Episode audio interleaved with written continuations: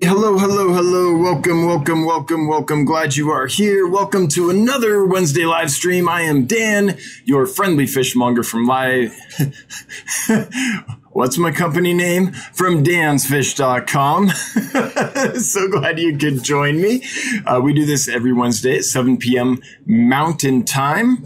And um, just one moment, I'm going to get my chat set up here so we can see it. I didn't realize that didn't take earlier. Okay, now we should all be able to see chat together. Cool. So, anyway, welcome. Glad you're here. Got some stuff to talk to you about. I'm going to go over a few things and then we'll get to your questions and comments. And I'm going to need your questions and comments today to help drive the stream because I am exhausted. And I'll tell you why I'm exhausted in just a moment here. I'm I'm tuckered out. It has been a long week since I last saw you. And um, let me get into why, I suppose. So, Jonathan, my brother and my business partner, was here since last Wednesday. He flew out today, and we have been grinding away at the website for a week pretty solidly. So, and when I say we, I mean Jonathan's doing a lot of hard work um, on the website. Oh, I'm switching to live chat. Okay, good, good, good. In live chat. So, what we've had to do is nothing fun. We've had to grind through server updates. So I don't know if anyone here has configured a server, but we had to um, update the code language of the site to the latest version of that code language. We had to integrate everything with the latest versions of the server and database and all that. And um, if any of you have ever tried doing that, you'll get a feel for how our week's been. It's been we're we're almost done. We wanted to finish before he left. We're so close. Just just a couple little things to do, and I I think just I think literally a couple more hours of work and it will be done. But anyway. This isn't anything you'll notice at getgills.com except for that Internet Explorer will now work with GetGills. So up until now, Internet Explorer has been a big problem for the website. It just didn't play well with us and with uh, the the server we were using and everything. So now that should be fixed, or, or as soon as we we uh, actually go live on the new updated server, that should be fixed. So it's been a, a lot of long, long days. Um, Monday night, I think went to bed at 3 a.m. Last night, we really wanted to finish. I think we went to bed at 2 a.m. and then got up this morning before the flight to try to finish. But um, Jonathan, thanks so much for your hard work. Um, he, he, yeah. When I say we're doing that, he's doing the work. I'm kind of uh, a sounding board as I do other things. But anyway, so it's been a long week, um, not much sleep. I'm super tired. So as soon as we get to the question and comment section, uh, please lay them down so I have something to read to carry me through because my mind is uh, fried. I'll need a little help. So anyway, that's portion one of, of the website. The other thing we found is we spent the first couple days trying to get PayPal to work. I know a lot of you want PayPal to work on the website, and we do too. And we thought we found a solution. It's called Braintree, which is a company that PayPal owns, which does all this stuff. Unfortunately, the functionality of Braintree um, is no longer what it was before it was bought by PayPal. So it no longer does what we need it to do. It simply will not work in a multi vendor community type marketplace. If you're buying one thing from one person, then it can work just fine. But if you're buying something from one person and something from another person and a third person, and you start getting more than one store per transaction, which is what we want the experience to be at Get Gills. So when you go to checkout, you can purchase from multiple vendors. Just put in your card once at checkout and you're done. Um, the, it, it simply cannot handle that. So we thought it could. We spent a couple days digging in. Um, really deep. We dug in pretty deep before we um, before Jonathan came on this trip, and one of the purposes of this trip was to get PayPal up and running for you guys but it's the the PayPal API, the PayPal software, what PayPal does, their code simply cannot do what we need it to do to make Gills function like a modern, up to date website. So I'm sorry about that. We tried, we thought we had it, we don't have it. so we can't have that on the website. So I know that's bad news for a lot of you. But anyway, that's what we did this week. We started on PayPal ground for a couple days, realized that the functionality that was advertised or that that this API was had and was created for is is no longer active in a way that will function. So and a lot of companies do this. A lot of companies buy um, competitors or buy other companies that they think they can integrate into what they're doing. And uh, often it turns out the code doesn't match up or the mission of the company is going one way and they don't want to spend the resources on that, or they just bought the company to kill it because they saw it as future competition. There's all kinds of things that go on. But anyway, bottom line is no PayPal. I'm so sorry. And I was looking forward to having Bob Steenfot join Get Gills. Oh well. so the good news is almost got the um, new server updates all configured and ready to go. And Internet Explorer should work soon. Nothing else will be noticeable. It's all back end stuff that we have to do to keep the website up and running and functional. But nothing that will make a your experience any different until we start doing other things.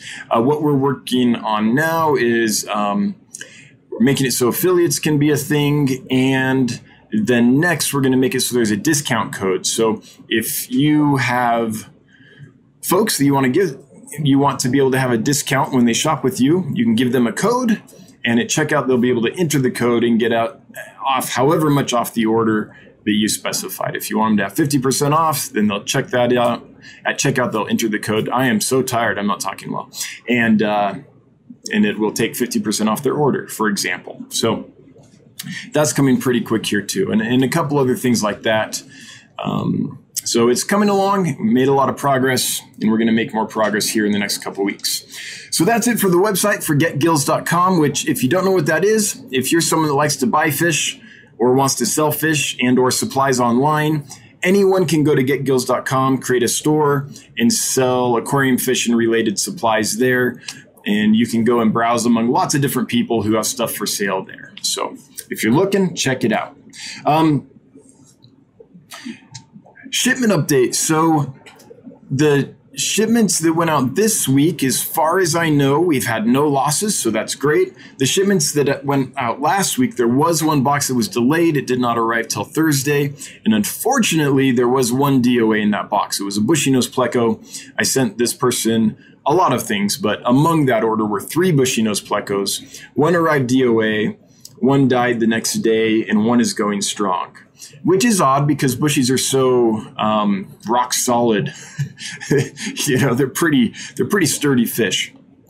But the customer did let me know this this is a customer that has bought many many fish from me for I don't know a few years. So and this is the first loss they've ever had. I hated to lose. I hated to break that winning streak.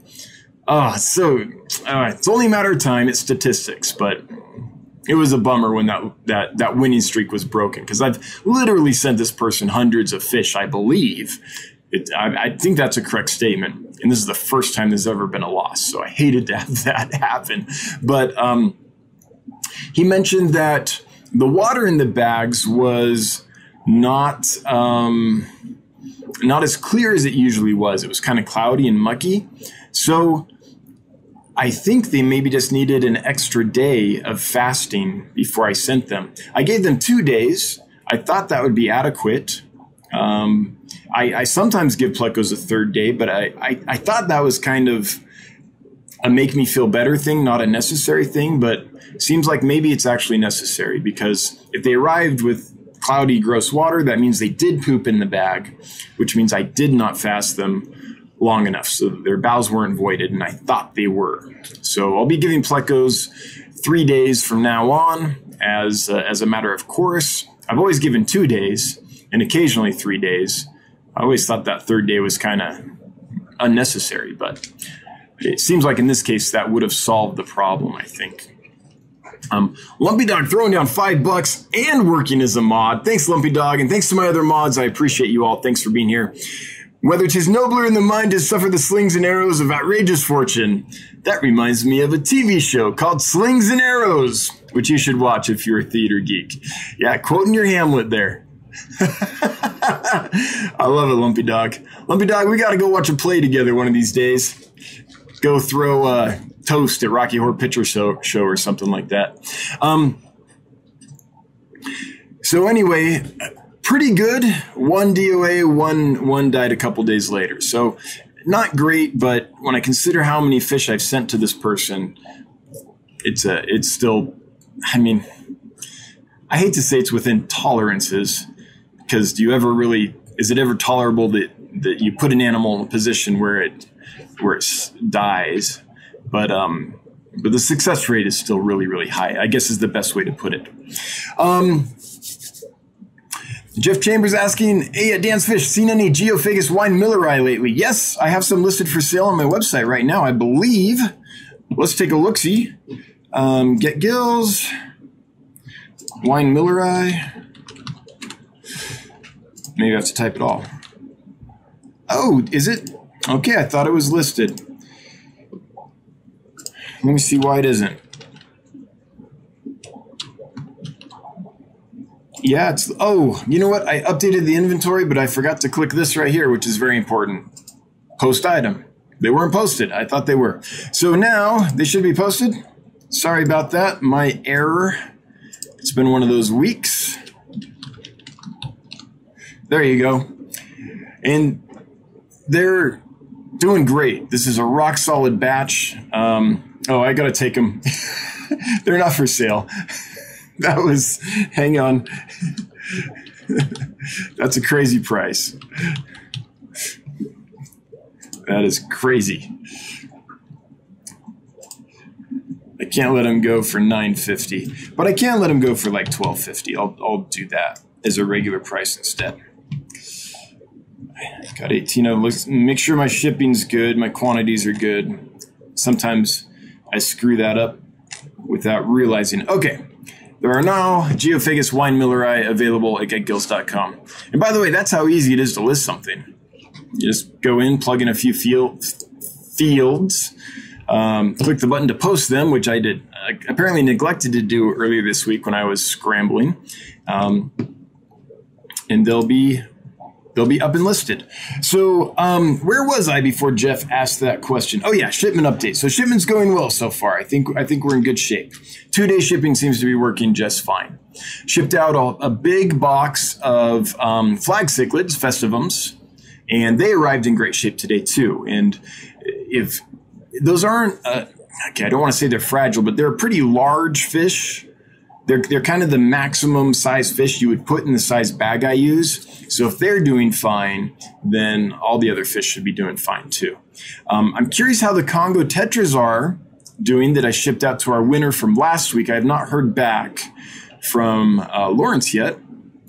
But so if you're here, please let me know or send me an email um, because these are the first Congo tetras that I've shipped from that specific batch. I'm sure they're fine, but every now and then you ship and you find out, oh, a batch isn't ready, and you find that out by shipping them.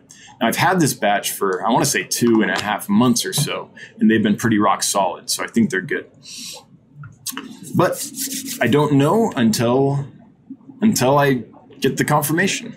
Okay, so import update. All right, so this has been a whirlwind once once this order from Nigeria finally arrives, I'm gonna have a fun story to tell you. Um, the only reason I'm not telling it yet is it's not done. But there's been all kinds of twists and turns and stuff dealing with with Nigeria to get this order. And in the latest one happened this morning, the Nigerian government has um, shut down exports due to the panic that the world is experiencing right now. So I just found that out this morning, which is a bummer because we had a date for next week for all these fish to arrive, and I was really looking forward to it. So, and this is not the exporter. The exporter wants to send the fish. This is literally the Nigerian government shutting down all um, un, un not all non-critical um, exports. At least okay, let me confess here. I haven't like dug in and read the official government report or anything, but from how it was explained to me, that's what it seems to be. I got an email from Colombia, a supplier in Colombia, a few days ago. Same thing. The Colombian government has shut down fish exports. And again, I didn't like research to f- look at the government document, but what it seems like is happening is there are governments around the world shutting down non-critical, non-essential um, travel and exports and things like that. So I'm not going to comment on that one way or another, but the I gave myself this is what happens with me when when something like that happens, I give myself a couple minutes to freak out. and then I stop being reactive and I get proactive. So I got the news, freaked out for 2 minutes and then figured out a solution. So earlier today, as soon as I got that news, I buckled down with another supplier and I placed a large order which um, should be here Monday, provided uh, those governments that are that the, that the countries where these fish are coming from don't shut down before Monday. So. Um, Nigeria will happen when it happens. It's completely out of my control, completely out of the exporter's control. And it just depends on how long this panic lasts. So, Dave Jenkins, I'm so sorry. Everyone else that's been looking forward to this, I'm so sorry. Oh, and you know what? I was looking forward to getting this because with everyone hunkered down in their houses, they don't have much to do but watch their aquariums and play with their aquariums. So, from a business standpoint, this is when you want to have a lot of fish to sell. Like, like this is an amazing time to be selling fish. So, I did get some fish Monday though. Let me go over that with you. So I did get a limited import in Monday. There's an unboxing video coming out about it, but what I got was some platinum half beaks, some um, some guppies, which what I thought I was ordering was a was like a scarlet red Endler. What arrived was a guppy I've never seen before. Um, it's got some red on it and a lot of black in the caudal fin. I don't know if I like them or if I hate them yet because they're still in quarantine. They haven't quite fully recovered and colored up and things. So I thought I was buying Endlers. They sent me guppies. So I'll let you know once they color up. And uh, and I can show some pictures to some people that can tell me what they actually are. it's an adventure, folks. I tell you. Um, got some Siamese algae eaters, and I'm hoping they're true Siamese algae eaters. When I first opened the the bag or first opened the box and looked in the bag, I was like, ooh, these look like flying foxes. Now it's been a couple days, and now I looked at them and I'm like, oh, they do kind of look like Siamese algae eaters. So we'll see. When I first opened them, they were washed out, and the black line on the body did not extend through the caudal fin. Now it is extended through the caudal fin now that they're kind of settled down and colored up a bit. So I just need to kind of feed them they're still being medicated. I haven't fed them yet, but once I can feed them, I'll observe how they eat, how their mouth works, and then I'll know for sure. But until that happens, I'm not quite sure what I got, but I'm, I, am i am hoping they are true Siamese algae eaters. Got some neat gobies, a couple Stiphodon species, and I'm leaving it general like that because until those color up, I'm not going to sure I'm not going to know exactly what the species are. But there's two of them. Finally got some spotted head standers that seem to be doing well. This is a fish I've been trying to do for a long time. I love head standers. I tried a few times, didn't have any success, and so I stopped because I consider it irresponsible and unfair to the fish to keep buying and trying to fish from a supplier where I've tried a few times and they're just not working. Like that's that's just not fair to them. But I was able to find a new supplier for that fish. So I'm trying them. It's the first time. And so far, they're doing fantastic. They're, they came in robust. They came, they weren't emaciated. They didn't have pinch bellies. They're acting great. I haven't lost a single one. And uh, so I'm, I'm hoping that this batch is going to thrive and then I'll have a supplier that I know works. Um, it's and, and that's really what it is in this business, folks. The the idea um, that this is why I encourage people that want to go into this business is first work in the industry. work at a pet store, work at a wholesaler, work at like a online distributor, get to know the different aspects of the industry. Because otherwise you just won't realize kind of the nuances of it. The idea that you can just buy fish, bring them in, they'll be healthy and do great for you is false. What you have to do is try different fish from different suppliers to find the fish from the supplier that does well for you. So that supplier might have a hundred other fish that do great for you, but for some reason their spotted head standers just don't work.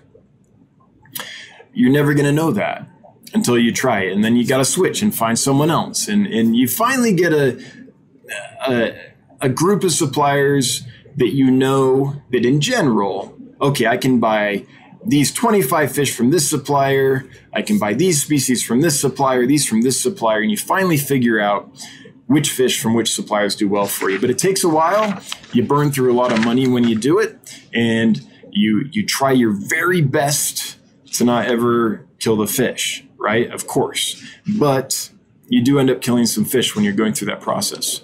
Just because for some reason some fish from certain farms or collectors or what have you don't thrive in your tanks, and the same species from somewhere else will. So, got some pygmy cories. A lot of people have been asking for those, so I went ahead and got some, and they seem to be doing okay. Um, some of them look like they're bloated to me. Not all of them, but a few look like they're a little too fat and, and sassy. So um, I don't know for sure if there's something going on or not, but their quarantine might be longer than the typical two weeks. If if they are in fact bloated, um, that's basically a sign that there's something serious going on inside the fish.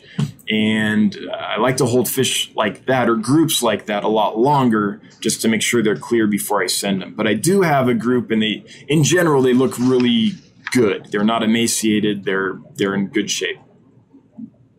I got some bikers. I don't usually get Polypterus but a lot of people have been asking for them. So I got a small group of um, endlicheri saddled bikers to try. I don't know if I'll ever do it again. Um, it's just going to depend on the response. If if people actually, this said, a lot of people have been asking if if they actually buy, and I don't sit on those fish for a long time, then I might do it again. And it's not so much a business thing of I got to sell them quick and make money. It's more of a size thing. I, I, I have a lot of 75 gallon tanks, but a full grown um, saddle biker is going to feel very cramped long term in a 75 gallon. You could probably fit a couple, but I think they need a six foot footprint minimum. So I generally don't carry fish that get so big that I can't house them comfortably just because I like the idea of if something doesn't sell or whatever, that it's not going to be a catastrophe. Like it's not bursting out of my tanks. But a lot of people have asked for them. I really like them. So I'm trying it. If it goes well, I might do it again sporadically. Um, if it doesn't go well, then I'll have learned that lesson again and I'll remember not to do that again in the future, basically. Um, Got some Signifer rainbows just because I was I was out. So this is the Pacific blue eye is one of the common names, but Pseudomugil signifer, really gorgeous fish. I haven't met a Pseudomugil that I don't like yet. I also got some Luminatus, Pseudomugil luminatus, the uh, Pasca is or paskai is what they used to be called. Some neon tetras that I totally didn't order but showed up anyway.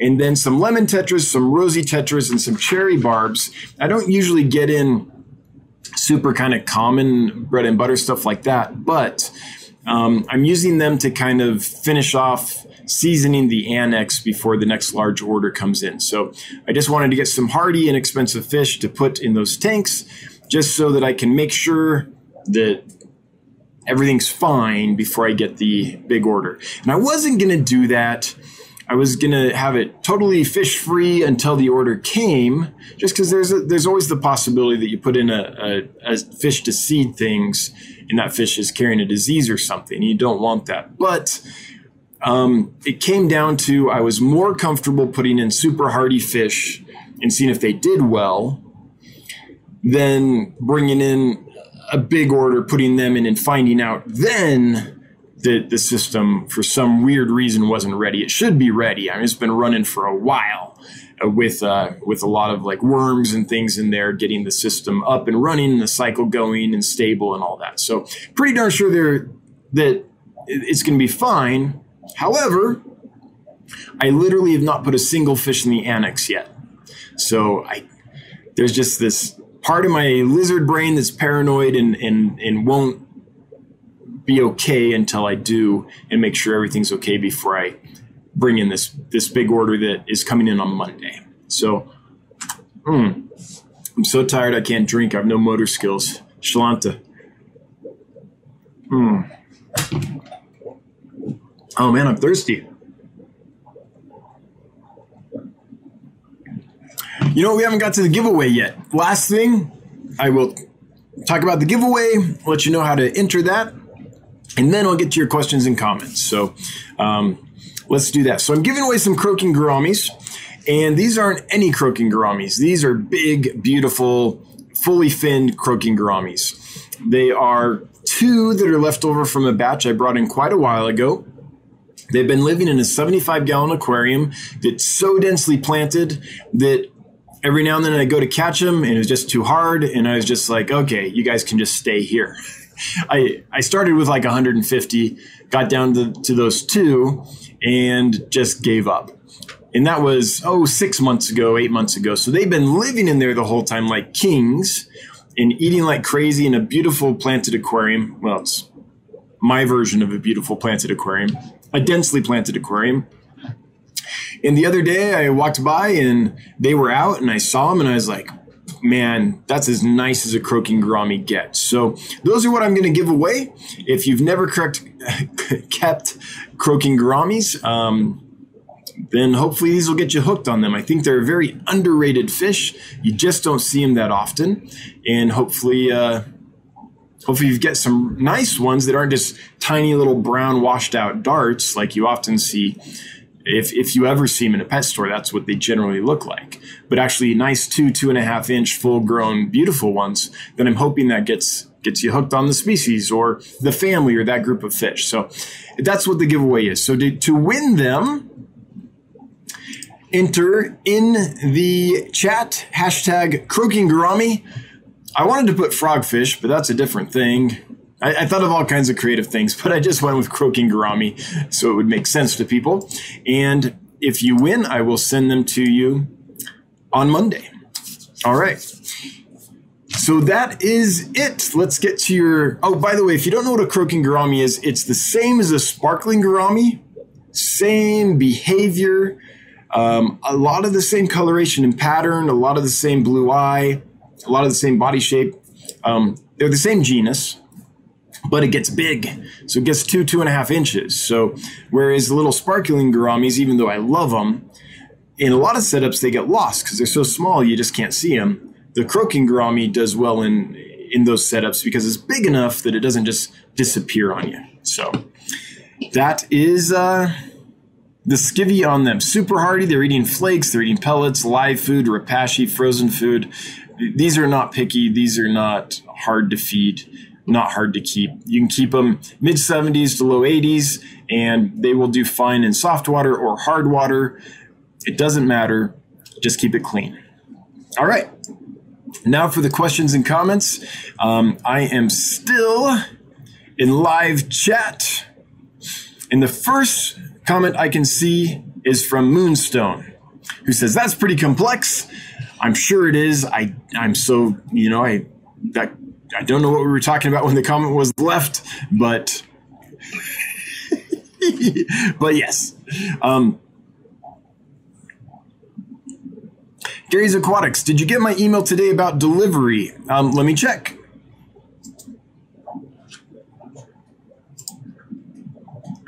The only email I saw, oh, there it is. Let's see. I saw it, but um, I hang on. Oh, it didn't go well. Shoot. The Congo Tetras did not ship well. It looks like there were some losses there. Oh, I'm so sorry about that. Well, I will read the email. It's a it's a longer one, so I will read that uh, when the stream's done and see exactly what happened there. But I'm sorry to hear that. Thanks for letting me know. And um, yeah, that's a bummer. I wonder if I need to use a larger bag for them because they are a larger Tetra. Um, I'm going to test some things out and see if I can do better. So apparently, there were some losses this week, but I didn't know that till just now. Bathifilla, how's the Nigeria order going? Uh, already covered that one.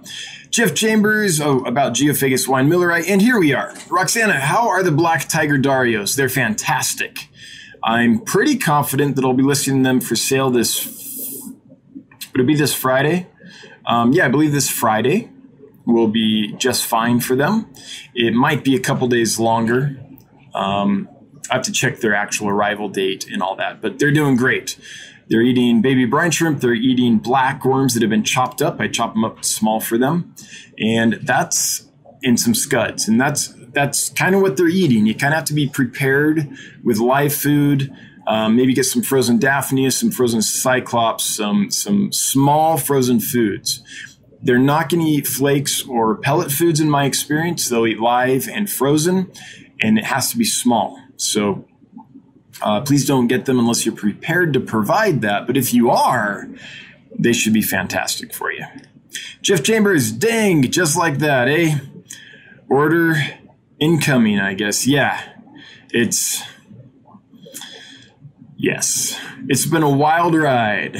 Um, dealing with trying to get fish in during this whole craziness. Um, it's been been a little crazy, but We'll keep going. Bathy Filler, will the new order have any killifish? Not the one coming Monday, but the one that comes whenever the Nigerian government allows it to be shipped out. Um, has lots of killifish in it, and I'm super excited about that those orders. But I mean, that's kind of one of the main reasons I order from Nigeria or from the Congo or, or wherever from West Africa, because I love killifish, and that's where a lot of killifish come from but I don't know when they'll get here. Nocturnal Aquarius Platinum half beaks are awesome. I have a group of six I want to breed. May have to get some more. Yeah, they're fantastic. I absolutely, absolutely, absolutely love them. Leon, no one orders whole beaks anymore. Budget cuts? Absolutely. you know, we're entering a bear market when no one has whole beaks anymore. All you can find is half beaks.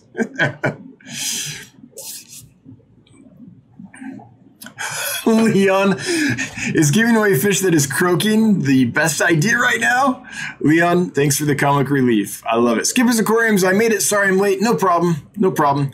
Uh, just walk down the hall to the principal's office. He will mete out your punishment and then we can uh, have you back in class. No, I'm joking, Thomas. Glad you're here. Gary's Aquatics update on the Congo Tetras. I got them around 5:30. Four DOAs. The other two seem to be trying to pull through. Yep. Shoot.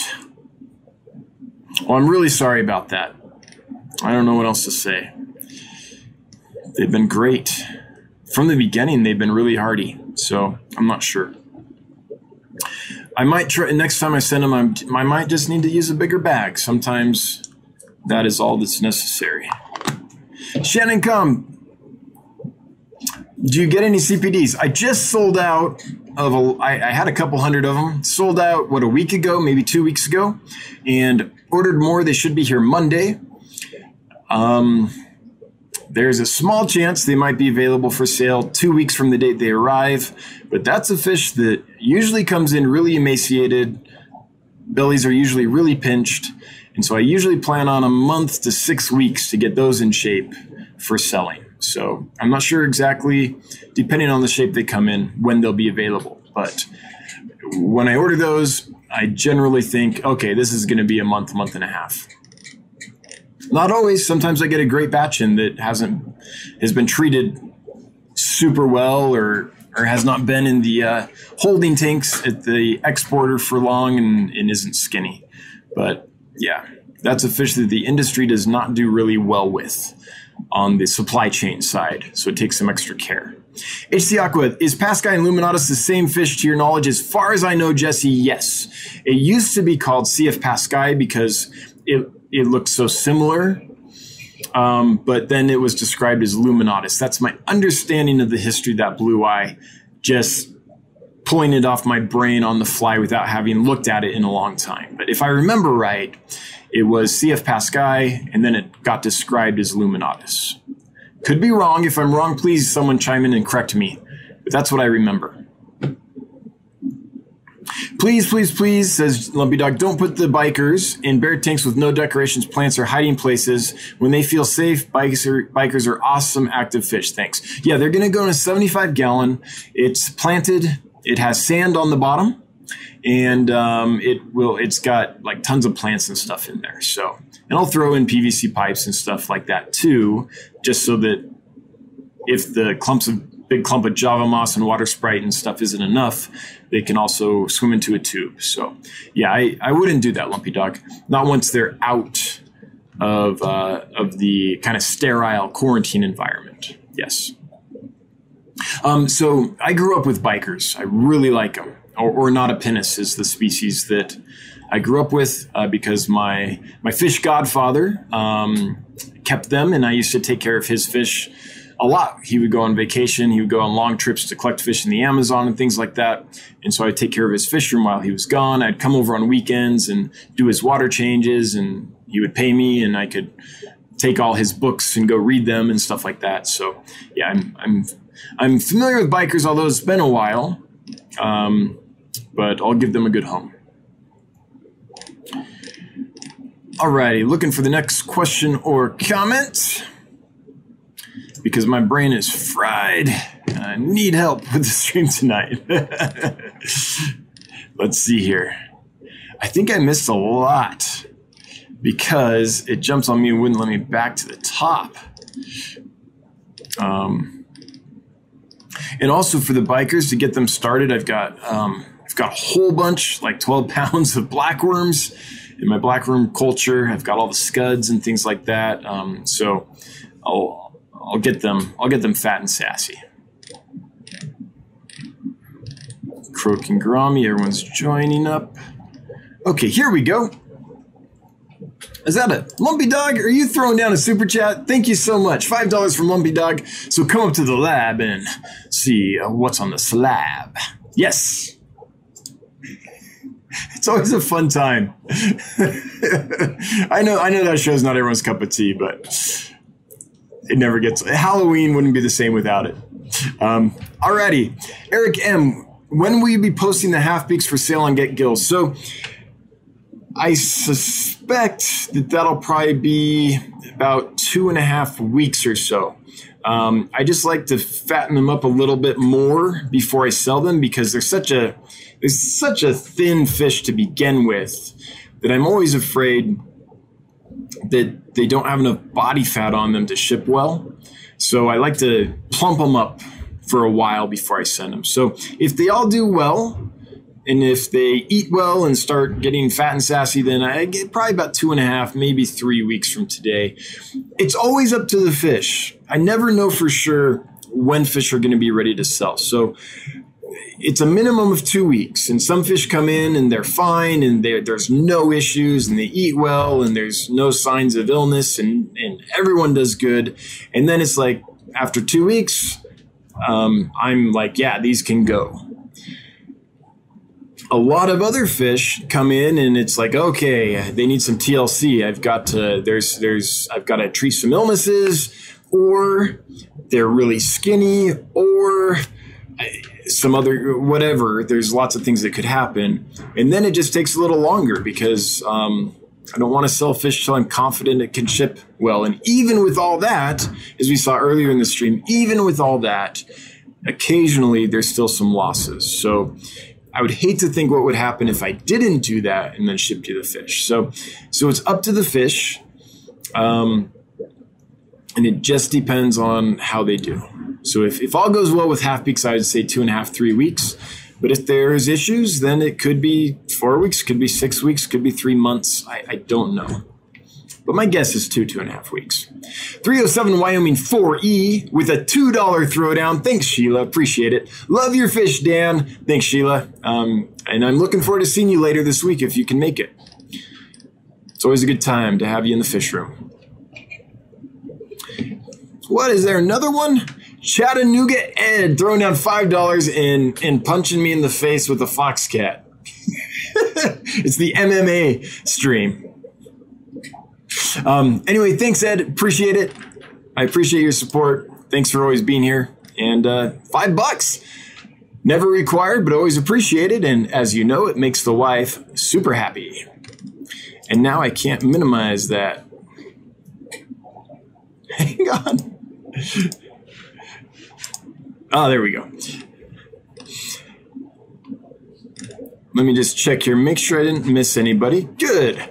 Michelle Lucia, can you go over how you use levamisole to deworm, how much you use, etc., etc.? Yes, so levamisole is a quarter of a teaspoon per 100 gallons. That is the dosage that is used by Greg Sage at Select Aquatics. And I confess, when I first saw that on his website, I, I respect Greg Sage. I like him. I have nothing bad to say about the man. But when I read that on his website, I was like, there's no way. There's no way a quarter of a teaspoon can treat 100 gallons. So I did my own research. I dug into the dosing. I dug into the um, how much per, you know, per liter you need to use and all that, parts per million, whatever. And um, and he's right. It, my math came out independent of Greg. My math came out one quarter teaspoon per 100 gallons. So that's what I use, and it seems to work well. So the the general um, doctrine of how to use that is you give it a treatment, you wait a week, you treat again. I'm a little more paranoid than that. Uh, I give it a treatment, I wait three days, I treat again, I wait three days, I treat again. And then if the fish has any sign that it, that something's going on, like it's not eating well or not gaining weight or anything like that, then after another week or so, then I'll do that regime again. It might be overkill, um, but it, it, it, treats lots of different nematodes, basically roundworms. And there's lots of different species of those with lots of different reproductive cycles. So I just feel more comfortable that way. But according to the directions and things and everything you read everywhere else, treat once, wait like a week, treat again. So I'll let you decide how you want to do it, but I do it th- treatment, three days, treat again, three days, treat again. You do want to change the water between treatments. Um, from from what all the literature says, and from my experience using it, it's a very safe medicine. Doesn't seem to to harm the fish. There's there's a wide range of tolerances there, so you'll probably be okay. Um, hope that answers your question. Please let me know if you need a, any any more info there. Gary's Aquatics. Hey Dan, if you've got a sec and a marker handy, can you show me how you label male and female fish? I was kind of confused. Yes, yes. So, so the universal symbol for male is this. It's pointing up. That's how you know. and the universal symbol for female is the one on the bottom. So there you go. Hope that cleared it up for you, Gary's Aquatics. Ginger Grays, my fishes arrived just fine. Oh, good, Ginger. I'm glad to hear that, especially after I just heard that the Congo Tetras didn't. So so everyone with Ginger's uh, report there, that means everyone that I shipped to has now reported in, I believe. No, I'm still missing one. I'm still missing one. So I don't know for sure what the percentage was, but um, looks like there was one issue. Fishkeeper Cool, I just got some Cory eggs this morning. Congrats! Always exciting. In the tank that I harvested I'm so tired. The tank that I harvested them from has both peppered and bronze Corys. Is it possible that I could get a hybrid from them? Um, I don't think so. Those come from different, um, what's the term? Is it clad tribes? um, different groups within the complex of the Corydoras. And from what I understand, I don't think that those different groups of cories can cross with species of cories outside of those groups and have viable young. I could be wrong about that, um, but that's what I remember. If there's a cory geek here that is like, oh, no, no, no, Dan, and, and, and has better information, please leave it. But I don't think so. And that goes for a lot of fish. Uh, like apistos, they're divided up into different, I'm going to call them tribes. I don't remember what the actual, if it's clad or tribe or, or what, what the actual term is.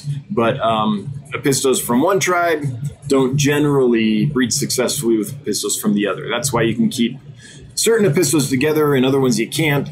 Well, behavior can be an issue, but um, but as far as hybridization goes, same with killies. Lots of different fish are like that. So I think you're going to be good. Alien World Aquatics, good to hear from you, Alien World. What are some good tank mates for half beaks? I just got my first ones this past weekend. So I've kept a lot of things with half beaks successfully. And the trick is that whatever you keep with them needs to be something that doesn't frequent the top of the water column. So apistos are wonderful with half beaks because they hang out on the bottom and the half beaks will be on the top. And when you feed the half beaks, which feed fairly slowly, will have time to get the food and eat it um, and won't be out competed by the apistos. And the half beaks aren't going to go and out compete the bottom layer either, so they work well together. Right now, I have a whole bunch of exclamation point rasboras with my half beaks. Not with the new batch, but with like the old mama half beak that I keep and in with the other half beaks before I sold out of them in that tank. Fantastic mix. The exclamation point rasboras don't generally come to the surface to feed. They kind of stay mid water, bottom area, and that works well. So anything that's peaceful and does not feed like crazy at the surface should be fine for you. I've got some Betta Coccina in there with them. They're doing great. I've kept them with lots of stuff. Tiger Dario would be fantastic. Scarlet Badis would be fantastic. They're not going to go feed at the top, not in any kind of way that would disturb the half beaks. Um, but that's the general principle. Just stuff that stays out of that zone is what you want to look for. I'm trying to think of other stuff I've kept with them. Honestly, I've kept lots of things with them. Glass catfish, ghost catfish, those do great with them. Any cories, of course. Anyway, you get the idea, I think. Uh, let me know if you uh, have a specific fish you're wondering about or if you need something more, but that's the general principle to follow with those.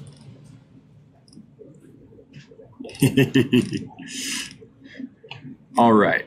Oh, chat did the jumpity jump. Hang on. I'm looking. Wow, it jumped super far. Okay, here we go.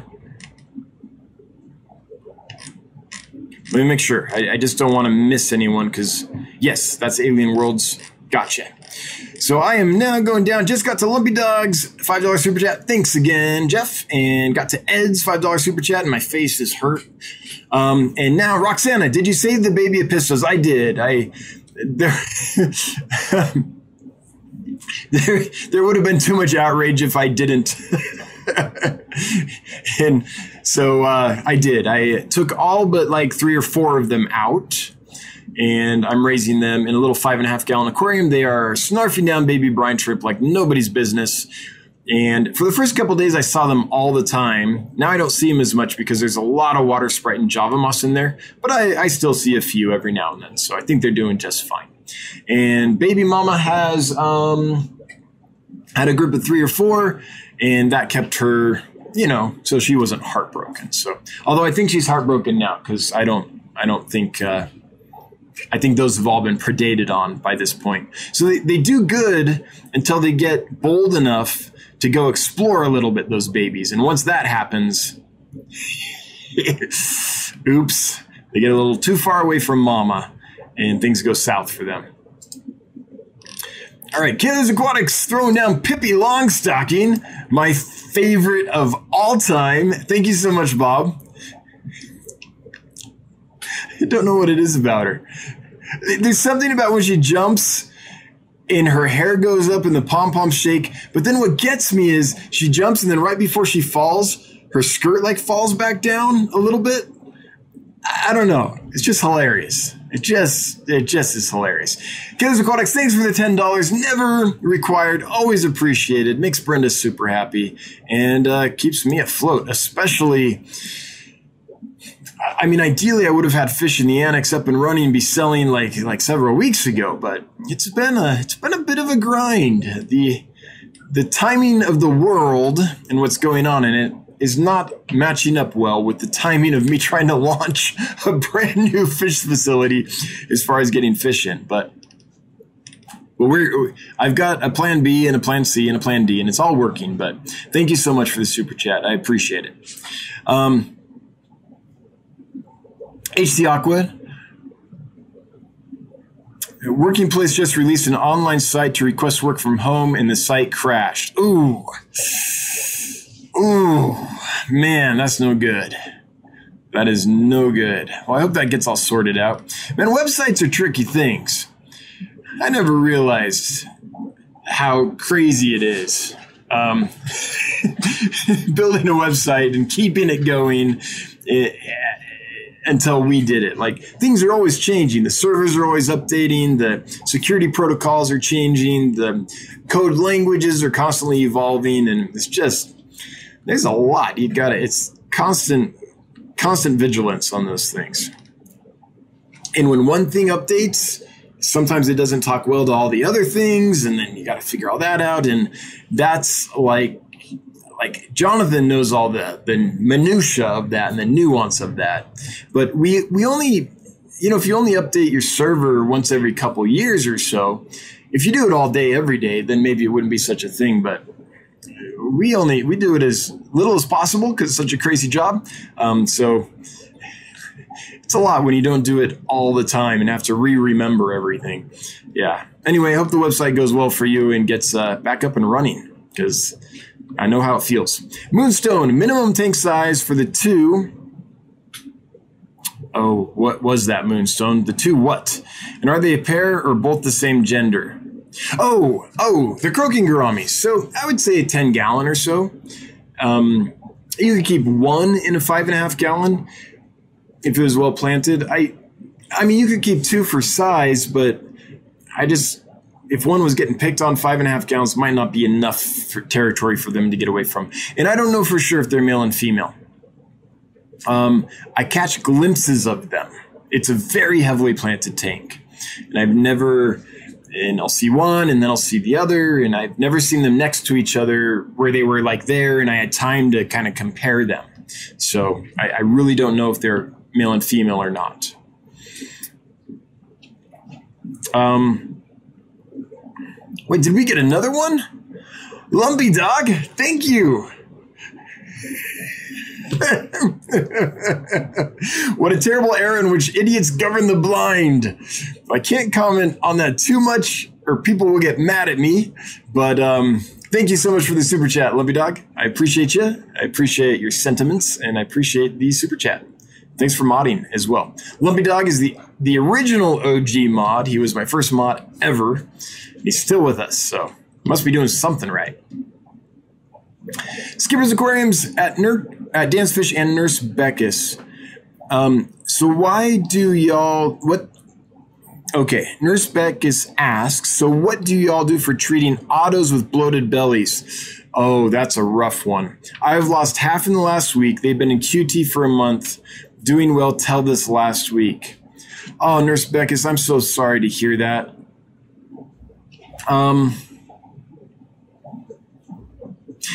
actually, do I owe you an email? Hang on, I think I got an email from you. I've I've literally been so busy that I haven't been even sleeping. You emailed me yesterday. I'm sorry it took me so long to get to that. I've I've been grinding away, uh, so I, I, haven't even read it yet. Um, but I, I, just took a glance now, and I see that it's related to this. Um, That's a rough one. Did well for a month, then they bloated up. So, what bloat is in a fish is there's a couple things. It, it can be an indication that the fish has a blockage. Probably not in this case that they would all just get a blockage simultaneously. It's an indication that they are no longer able to keep homeostasis with osmotic pressure. So fresh water is rushing into their salty little bodies as it wants to do and filling the body cavity and bloating them out. And it can be an indication of like organ failure, like something's going wrong with the liver and so it's swelling up real big or something like that. There is no kind of bloat besides maybe a minor blockage that you can clear out with roughage. But that's mostly like goldfish and stuff, sometimes some bettas and things. But there is, besides that, there's no kind of bloat that I know of that has a, a high chance of being treated simply because by the time gets to the, a fish gets to the point that it's not able to osmoregulate, it, there's severe things that have happened for the fish to get to that point. Or if organ failure is becoming a thing and, and vital organs are bloating up and things, then the same issue, right? They aren't, these are not, it's not an indication of a small problem. So with the, with the exception of maybe a, a little blockage, but that can get serious real fast too. So when I see bloat, often I'm like, okay, I'm going to try my best to help this fish hardly am I ever successful. So, what I'm about to tell you might not be the best way to do it. It's just the best way I can think of. But what I do is I, I would put them in a hospital tank. Um, I would use salt, five grams per liter. That will help with osmoregulation. I know they're otos. We think they shouldn't be in salt. I get that. But at this point, if osmoregulation is a thing, then um, it's probably worth a try. And then kanamycin and nitrofurazone are the first antibiotics, the first medications I would try. Again, the probability of success on that, in my experience, and I hate to say this, I, I don't want to like, I, I don't want to be derogatory or be negative, but I also don't want to give false hope. In my experience, and again, I'm not a veterinarian or anything like that, but but it's hard to treat that. The success rate is not high. But I would do the salt. I would use kanamycin and nitrofurazone because kanamycin is actually absorbed into the fish. So if if there is an internal infection that is causing, say, the liver to blow it up or something like that, then at least kanamycin gets inside the fish and will come in contact with that infection. A lot of the medicines we use never make it inside the fish. They, they only affect the surface of the fish. So that's why I use that. So that would be my first try. If that didn't work, I, I wouldn't know where to go from there, honestly. Now, one thing about using salt with fish that are sensitive to salt. Not a veterinarian, could be wrong about this, haven't studied this in a lab, but my experience has been this. If I take a fish that's sensitive to salt and I put it in a tank and then I pour in a bunch of salt then that fish is going to have a negative reaction, say a bottom dwelling goby or a corydoras or something like that. However, if I dissolve all the salt in the aquarium before I put the fish in there, and the salt's all dissolved and evenly distributed throughout the water column, and then I put the fish in, then I don't tend to see that reaction. So I wonder if, and I'm thinking of otos in this instance because otos have a reputation for being sensitive to salt. I wonder if a lot of the time when we think a fish is sensitive to salt, what's happening is we're putting a bunch of salt in there and they're getting a high concentration of salt in their face if they're a bottom dwelling fish. Or, you know, when you put salt in and it first dissolves and there's one side of the tank where the salt is that gets a lot of salt before it distributes evenly throughout the water column. You kind of get those, it looks like heat waves coming off asphalt as the salt gradually dissolves in the water. I think half the time that's what's stressing the fish out. So if you do this, make sure the salt's dissolved in the aquarium um, completely before you put the otos in there. And it, and it could also be worth testing with one or two otos first to make sure. Often, if there's something that has a reaction to salt, it's pretty quick. Um, so yeah, those are my thoughts, Nurse Beckus, and I, I hope some of that um, might be helpful. And I hope that was cohesive. I am so tired right now. I'm honestly not processing information the best way, but those are my thoughts. And and I'm so sorry to hear that um, that you're having an issue like that. Especially like especially after you've already quarantined them for a month and things like that. That's I mean, I want to say that's a bummer, but that's it's more than a bummer. That's that's really horrible. Anyway, my best wishes to you. I hope it goes well. Wish I could help you more. Um. Okay, hang on. trying to find. Oh, it looks like it jumped before. No, no, that was it. Okay, it was Skipper's relaying that. I got it. I got it. Moonstone, sorry regarding the croaking gouramis derp. you know, you try to give away free fish.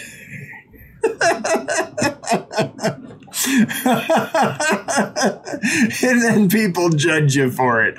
Thanks, Moonstone. Not every fish is for every person. I totally get it. Beastart, pond fish ideas. Um, it would help to know the size of the pond. It would help to know uh, if you're wanting to breed the fish or not. Um, if you're thinking like little patio pond outdoors, something like that, a species would be great. Let me show you what those are in case you don't know. They're a species of killifish with a wide, wide tolerance of temperature. Um, yeah, high temperature tolerances can go in lots of different temperatures. Um, I really like a lot of the native fish. I like the native killifish quite a bit. I think sunfish and things like that could go well if it's a big enough tub. Um, there's a, a lot of really neat fish that are from, say, China and things that could go well in that. A lot of the, I don't want to say like hillstream loaches or panda loaches or anything like that, because those need a lot of oxygen. And I'm assuming this isn't as a pond. When I think of a pond, it's probably not really heavily aerated or anything like that. But um, oh, Caridina shrimp, Neocaridina shrimp often do really well in ponds. Um, but a lot of the barbs and things like that can take a wide range of temperatures. They can take it a little cooler a lot of the killifish can take it cooler, but then you have to find some kind of top um, because they like to jump. But those are kind of my thoughts. There are tetras, like anything from Uruguay or Argentina, the Buenos Aires tetra, the Characidium species, any of the fish uh, indigenous to Argentina or uh, Uruguay are going to probably do pretty well for you. Um, yeah, those are my thoughts. And I'm thinking when I say this, since it's kind of early spring, I'm thinking of species that like cooler water that aren't going to have a problem in cooler water. Now, you might get to the opposite problem midsummer if it gets super hot where you are. Um, and then you need to find a fish that can take it really cold and really hot. There's some. There's some of the pupfish. There's some of the Aphanius and things like that that can do it.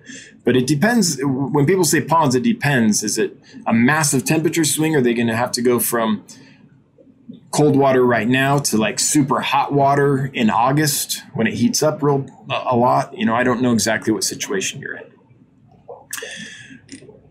And and I don't keep ponds, so um, yeah, it's been a long time since I've had a pond.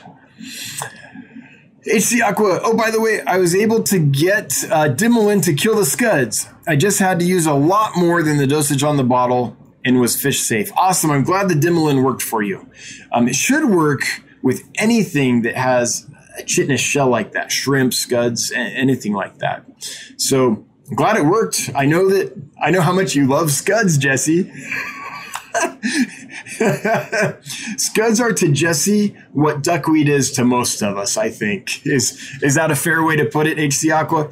Um, and the other thing about Dimilin is it it might not kill them immediately, so it prevents them from molting correctly. So if you use it and they're not about to molt right then, then it you know might not be an issue. Maybe they molt once a week and or once every couple weeks. It depends. So, but I'm glad it finally worked.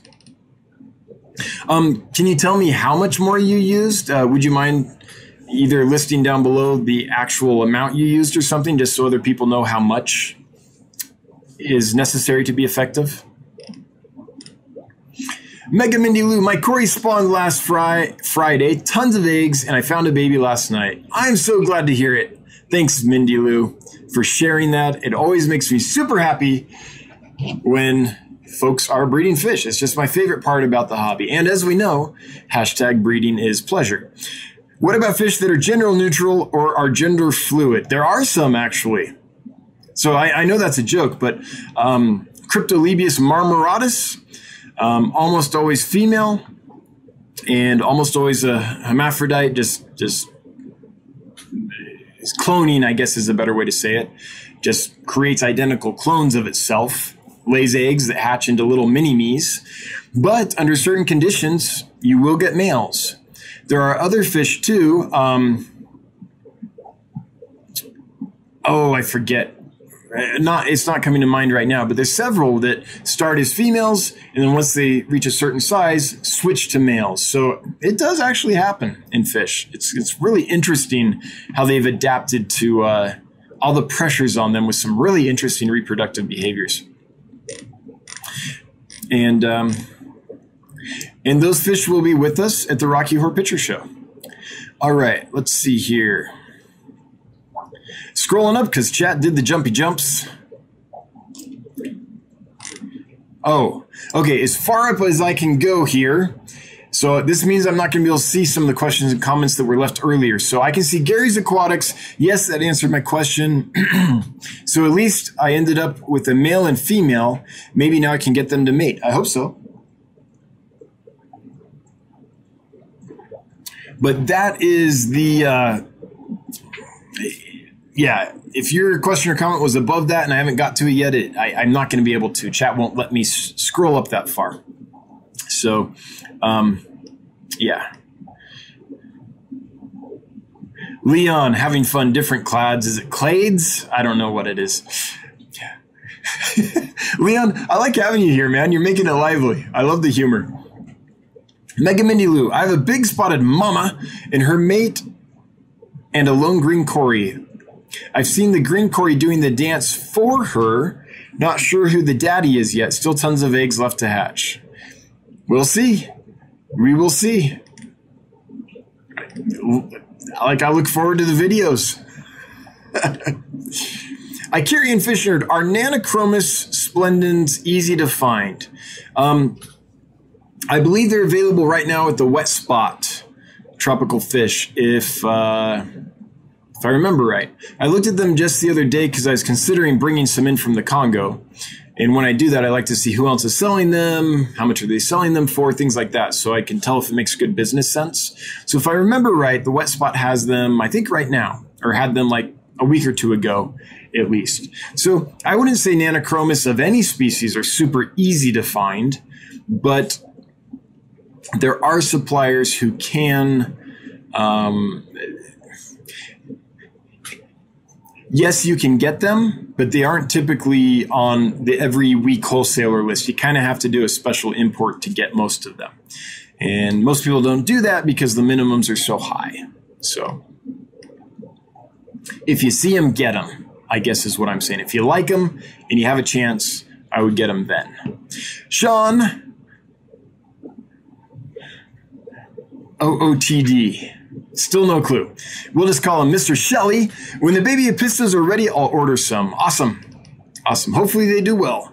I have to confess, um, I was hesitant to pull them just because I know what my workload is right now and how crazy things are. Hopefully I do a good job. I'm to do my best. Just one more fish with Josh. Hey, Dan's Fish. Sorry I'm late. Well, tardiness is not tolerated right? I will never be tardy again on the board 100 times. Bring me an apple and we'll be fine. Just kidding, of course. Just finished up my last night of work. Last night? We'll catch the first half on the replay. Well, I don't know if I'm supposed to congratulate you or send condolences. Hopefully it's good that it was your last night of work and now you're doing fish full time or something like that. Hopefully it's not like a uh, thing where you're one of those companies where they're just sending employees home right now because of the panic and saying, we'll see you when we uh, are busy again. But um, that sounds like an exciting comment. Congratulations, maybe? Joseph Stanley, I have a crazy scud colony now. Yes! And need to know what fish you recommend feeding them to or not feeding. Joseph, I've I've heard reports of scuds occasionally possibly harassing fish, chewing on fish, um, cories and things like that. I've never seen it. So, from my personal experience, and I'm not saying that that doesn't happen, I'm not calling those people a liar. Some of them are good friends of mine. My own brother has said that he's seen it, and I believe everybody. My own personal experience, I've never seen it. So, what I would suggest is, in my experience, they go well with everything. But having heard that from other people, maybe don't put them with anything that's sedate on the bottom or something that doesn't just sit on surfaces a lot. So that might be certain cories, that might be plecos, that might be some gobies. The scuds are pretty much going to cling to surfaces. They'll swim around, but they have to cling to a surface to feed. And so I, I guess if a cory or another fish is down on the surface and is still and is sleeping or something, that might give the scud an opportunity to chew on their fins or something. But any fish that swims around in the water column or the surface of the water, I don't think is, is going to have any trouble. So I feed them to everything. I even feed them to those little tiger Dario because even if they can't eat the full grown adults, they'll eat the, the babies when they drop their babies. Um, I feed them to bettas. I feed them to, to everything, everything. Never had a problem. So that's that's my thoughts on that, just based on some feedback I've heard from other folks. Um, I have fed them to cories, but there's always other fish in my cory tanks, so it's not like there were some cories and then a swarm of scuds on them. The other fish keep those populations really low. So, um, yeah, that's my thoughts on scuds and feeding them. All right. Just got to Lumpy Dog Super Chat of $5. Thanks again, Lumpy Dog. Never appreciated, but always never appreciated, but always required. I screwed that one up. Lumpy Dog, you're in a special class all to yourself. For most people, it's never required, but always appreciated. But for you, it's always required and never appreciated. I'm sorry, Lumpy Dog. I love you. It just spilled out of my mouth wrong, and I thought I'd roll with it. Oh, I'm an idiot sometimes. Thanks again for the super chat. Always appreciated, never required. Sorry, Lumpy Dog. The Fish Tank Barn, we have been really good. Um, WFH. If I wasn't so tired, I would know what that meant. I work at a large company. It's been good so far. I'm glad to hear it. I'm glad to hear it. Oh, WFH is probably referring to another chatter who asked you a question. I bet that's what it was. Fish Tank Barn, thanks for the info on the half beaks. Yep, you're welcome. Love them to death. So awesome. Beastart, how to tell white cloud minnow gender. Um, okay, it's been a while since I've kept and bred white clouds for me, it's really obvious when the females the females get bigger than the males and they're just a bunch more, bunch more robust. So it's it's I guess for me it's mainly body shape, um, and the males display to each other and stuff in a way that females don't. So there's some behavior there. I can't remember if there was any color thing. Is there any like fin extension or more yellow on the margins of the males than the females? I can't remember that. I always kind of glanced at a tank and went by by body shape. The females were always kind of bigger, more rotund, um, and the males were more slender and acted different. So there might be a better way, but that's how I did it. If there's a better way, if there's like a color difference or something, could someone chime down below? Because color is really easy to be like, up, oh, white there, not there, must be a male. You know, that's the easiest way to do it. But I don't, re- I don't think they, I don't think they have that kind of dimorphism, if I remember right.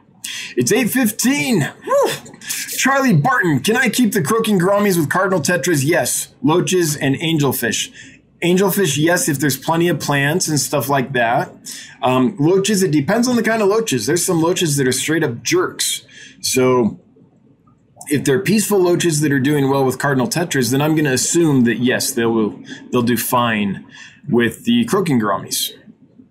Um, but if you have like a large like yo-yo loach colony or skunk loaches or something like that, some of those can just be bullies. So Killers Aquatics, five bucks. Hiya! this is a new one. This is a new one. It's like it's like the creator is popping up above a cloud and just saying, "Hey, real quick." Thanks, Bob. I appreciate the super chat. Always appreciated, never required. Hey, I said it right, but it does make the wife super happy. And we we really are at eight fifteen. If Bob's throwing down a super chat, that's like my uh, that's like the warning, the fifteen minute warning for me. Um, is fifty four punchy? Sorry, punchy paint's going next. Pam, if you're going next, uh, would you let us know so we can send everyone your way afterwards?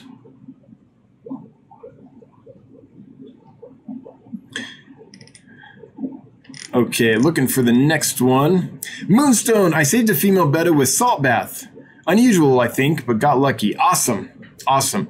If it's an osmotic pressure thing, then sometimes um, adding salt can help. Sometimes it'll just take enough uh, pressure off the fish that it can then use that saved energy to healing, and it, it can sometimes work again, super rare. When once fish are heavily bloated, in my experience, they're hard to treat. But I'm glad that worked for you, and and hopefully that gives some hope to Nurse Beckus. And uh, man, Nurse Beckus, I I sincerely hope that that your fish recover. Lumpy Dog, Dan, do you ever have White Cloud Mountain minnows from Sharon Miller? Um, I generally don't order them, even though I absolutely adore them.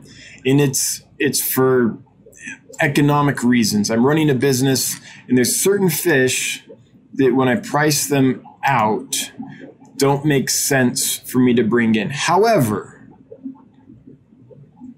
let me see if I did order them this time. No, I didn't. I put them on the list this time to order because what I do when I order is I all the fish I really like or I think will do well. It's it's either a fish that I'm like, hey, that'll do well, or hey, I love this fish so much, um, and that looks like a good group and that's a decent price, right? I'll put those all on a list, and it's a long list. Then I calculate, okay, once this fish costs this much, shipping will to me will cost this much. So altogether, that fish, let's say it was a dollar for the fish, but then with shipping, it's going to cost me a dollar fifty to get that fish in my possession. And then I look at that, and then I say, okay, in order to make money on that, I'm going to have to mark it up this much, and I see what that selling price will be.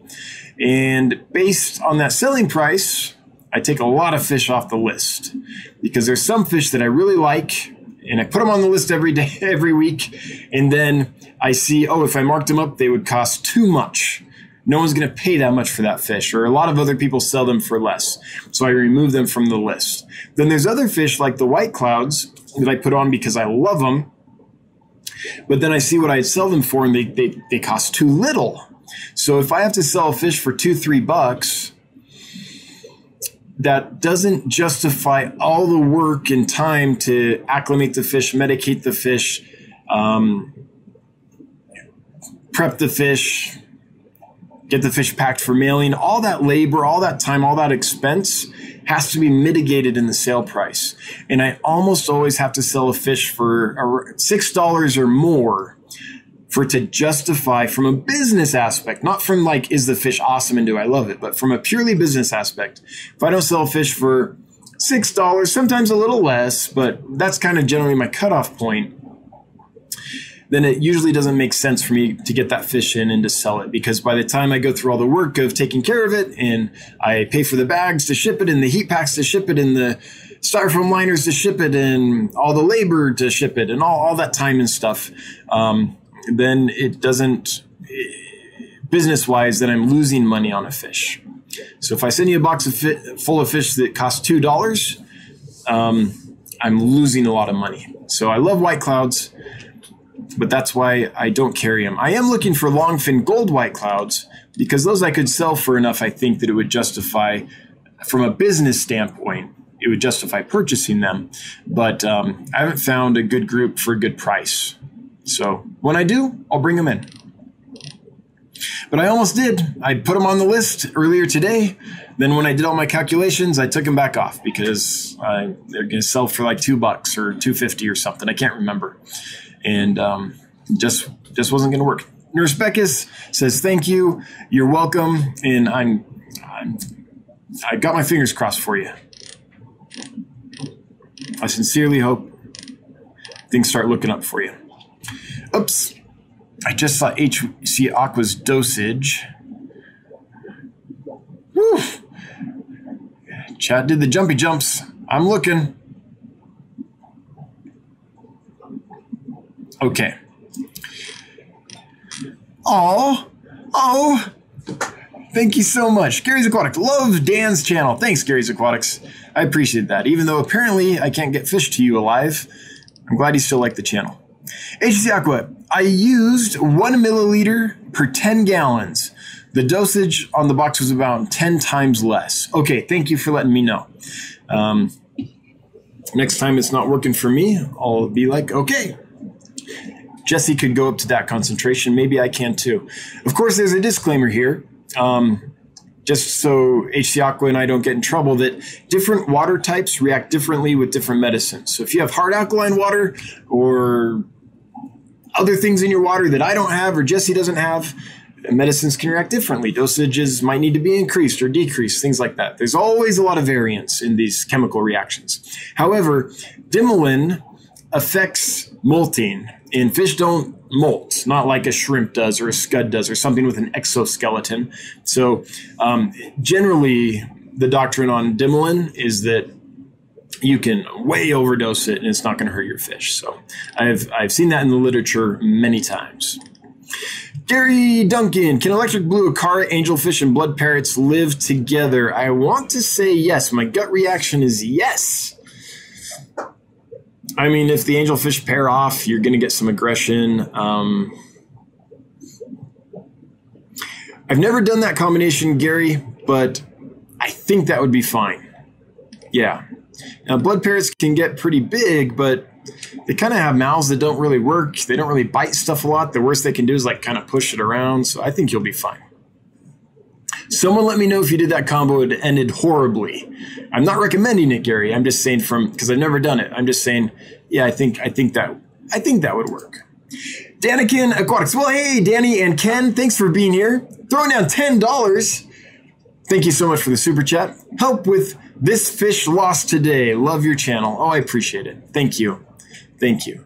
Um, it it actually didn't lose me any money. It didn't gain me any money. That was the giveaway last week. So um, I send them for free and all that. It's just a bummer that Gary didn't get them in good shape. And that's the second giveaway that that's happened. Um, almost everyone gets their fish. They're, they're well, they, they're thrilled. It's fun. Um, but there have been twice when there was issues. And I don't remember which fish it was. It was a while ago that I sent out and none of them made it alive, and I have no clue why. Because I've sent them to other people and they did fine. So maybe it was a Cory. I'm gonna guess it might have been a Cory, but I don't re- I don't remember. Um, so anyway, I'm not out any money. I'm just out a little a little ego, I guess, and a little sadness because the fish died. But I appreciate the super chat, Danny and Ken. One day I would love to see your fish room. That thing looked awesome on the video. Michael Wilson, another fluid gender fish, the cichlid, Crenicara punctulata. The dominant fish in the group is male. Oh, cool. That is one I didn't know about, I don't think. Let's take a look see. What is this one? All right, check it out. This guy. That's cool to know. So I guess that's like an obligatory harem spawner because they can't have it any any other way. Only the dominant fish is male. Cool. Thanks, Michael Wilson. I always learn a ton from you. Michael Wilson is like, uh, whether he likes it or not, I've adopted him as a mentor. He's helped me through a lot of things that I didn't know how to figure out. So thanks, Michael, for all your wisdom over the. It's been a couple years now. Yeah, I appreciate you.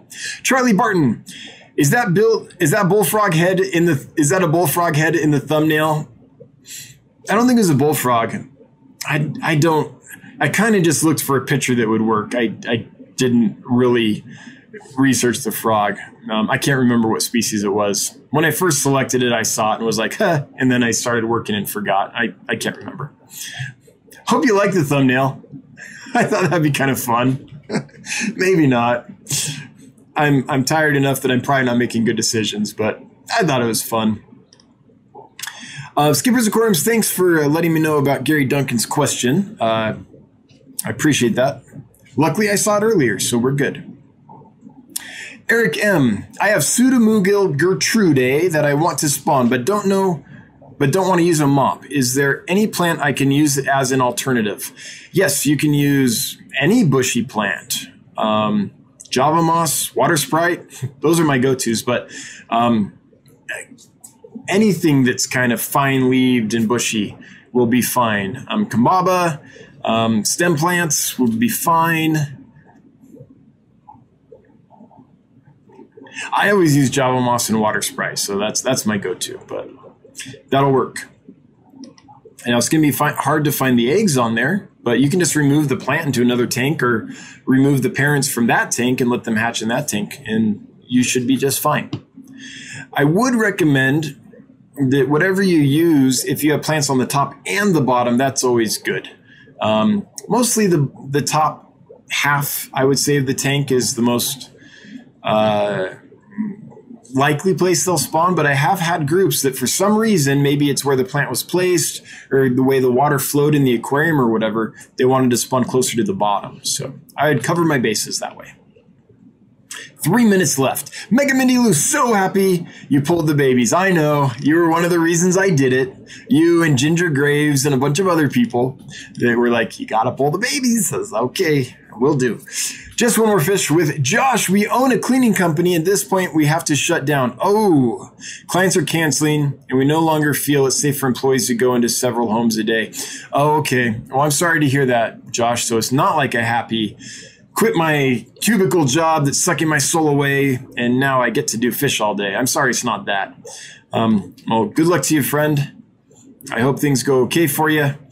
Um, I'm feeling the burn a little bit too. It's been really hard to get fish, and I usually I can get them really easily. So yeah, it's been different for me too. On the bright side, more time to work on the fish room, absolutely, and get a business and get this business a jump start. Absolutely. There's always a bright side. Parker's Aquatics, I bought a dwarf puffer today because I'm officially done with pond snails. Now that I have it in the tank, it looks smaller than I thought. Yeah. Can pea puffers eat pond snails, bladder snails? Absolutely. Absolutely. Those, they're small but mighty. Like, there is so much attitude packed into that little bean. You're going to be fine. Give it some time. Now, I just said that maybe you'll have the one pea puffer in the world that doesn't just work and work and work and work at a snail until it's gone. But yeah, I think you're I think it's going to be just fine.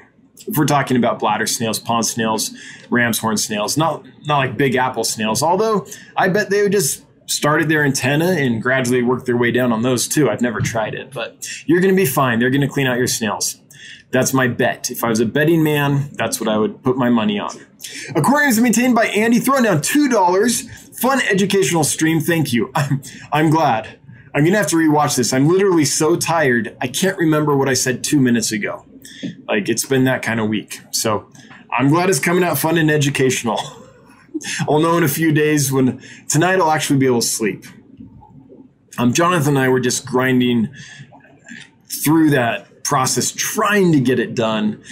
Um, you know, every night you're like, okay, just another hour. Oh, wait, another problem. Okay, a couple more hours. And then you know it's 3 a.m. and it's like, oh, whew, gotta go to bed.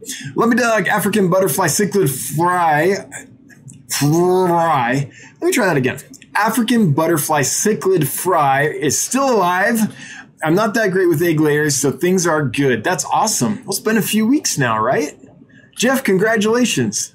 That's fantastic. That's another fish that I think I'm I ordered more of those. I just love that. Peaceful, doesn't get too big, pretty, hardy, breeds easily, a little aggression when they pair off, but when you call a cichlid peaceful, you got to expect that. That's that's just understood, I hope.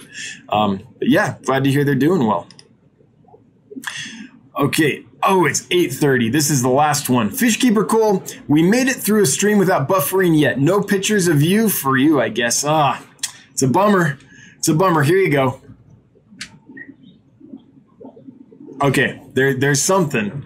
Yeah, we didn't buffer last week either. So, just real quick before we do the giveaway and close this out, I got a new line run to my house and I got a new modem put in. And on the main line, the company redid the main line, you know, in the neighborhood. So altogether, I think what I don't know where the problem was, but we covered our bases and haven't had any buffering since. So I'm hopeful that we can continue on without it. Um, I'm even in like a higher quality stream right now. I'm on a, a low latency, I believe. What did I do? I did normal latency, so the best quality that you can get. Little more lag maybe, but hopefully better sound and better image. And I can't wait until I can stream with this sucker. Took our first video with this Monday or Tuesday morning actually when we unboxed the fish. Even in this horrible lighting with all this yellow insulation all over this room. Um, it still took really nice videos. So I can't wait to be able to live stream with it instead of my little uh, desktop camera. So things should be getting better. All right, that's it. I'm going to go ahead and do the giveaway here. So here's for two large croaking gouramis that apparently are just derpy moonstone.